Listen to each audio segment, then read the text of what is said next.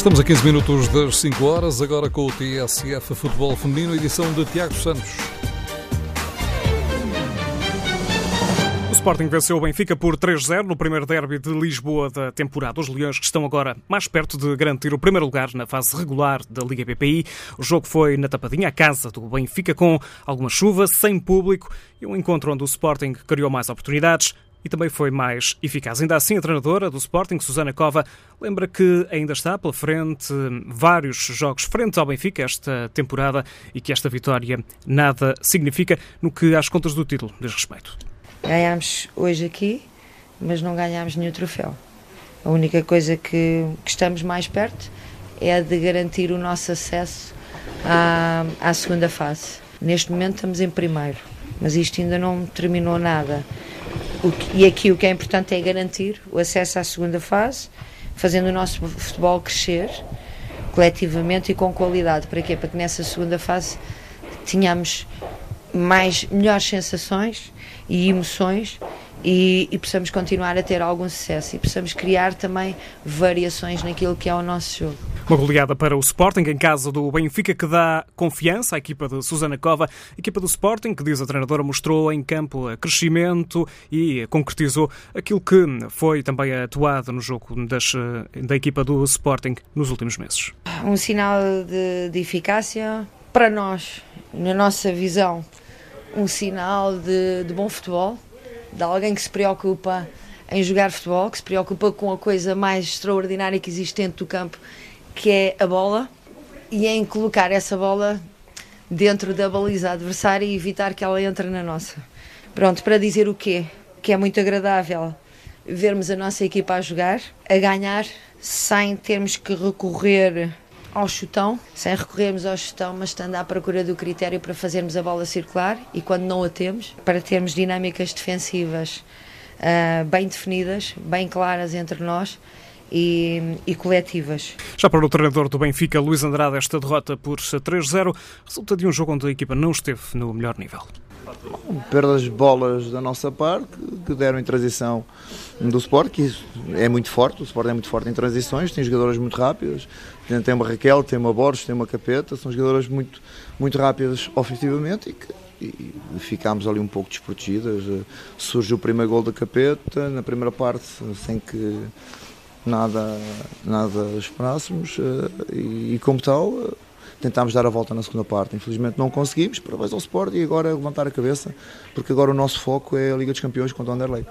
Ana Capeta, que o treinador do Benfica destacou, avançado do Sporting, ela foi a figura deste encontro. Avançado desbloqueou a partida com um remate potente, fora da área, resultou no eh, primeiro golo para o Sporting. Voltou depois a marcar, novamente fora da área, já no segundo tempo. Susana Cova, a treinadora, recorda o que disse à jogadora durante a semana quando treinavam situações de finalização. Na penúltima vez que tivemos a trabalhar ações de finalização, a Capeta no treino, portanto, fez a primeira, depois faz a segunda e não teve sucesso. E então um, uh, eh, dirige-me a palavra e diz-me assim: daqui desta zona. E eu olhei para ela, ri e disse assim: Olha lá, para um bocadinho e vê a zona onde tu estás. Mas aqui está muito longe, já está. Então queres que a ponta de lança vá jogar aonde? E ela olhou, calou-se, rodou e continuou a trabalhar a finalização. E hoje, no final, eu disse: Agora vais ver os dois golos que marcaste e vais ver a zona de onde é que remataste. Está bem? E depois vais conversar comigo daquele dia que a gente falou da finalização. Repara bem na zona onde tu estás a finalizar. Marcou dois golos fora da área. Ana Capeta explicou no final aos jornalistas o que sentiu no eh, momento em que ajudou o Sporting a garantir esta vitória no derby de Lisboa.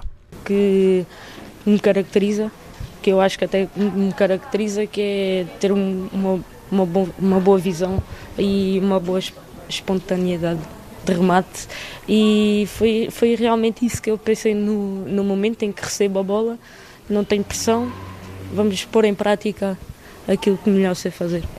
Dois golos de Ana Capeta, outro de Raquel Fernandes, a melhor marcadora do campeonato, garantem assim a vitória para o Sporting e também a liderança no campeonato na Zona Sul. Fase regular, o Sporting tem agora os mesmos pontos do que o Benfica, mas menos um jogo.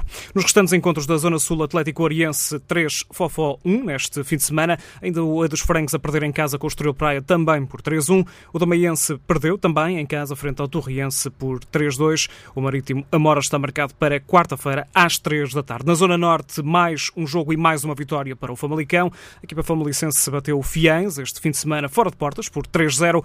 Nos outros jogos, o Sporting de Braga goleou o Cadima por 4-0. O Gil Vicente empatou em casa com o Alvarense 2-2 e o Condeixa venceu o Valadares Gaia em Valadares por duas bolas a uma. O Famalicão lidera, tem 21 pontos, mais 3 do que o Sporting de Braga. Condeixa e Alvarense ocupam os restantes lugares de apuramento para a fase final da Liga BP. E antes do regresso do campeonato, esta quarta-feira, o Benfica volta a jogar para o apuramento na Liga dos Campeões.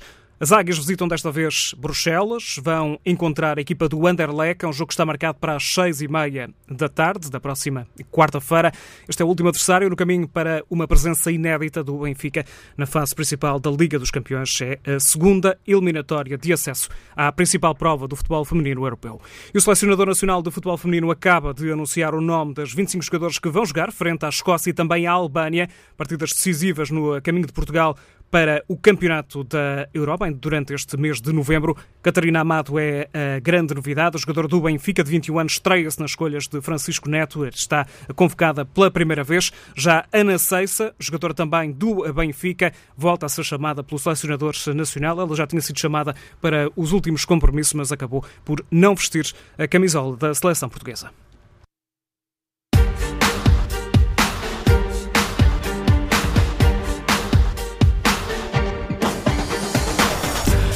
O TSF Futebol Feminino, edição de Tiago Santos, por ouvir sempre à segunda-feira e também à sexta-feira.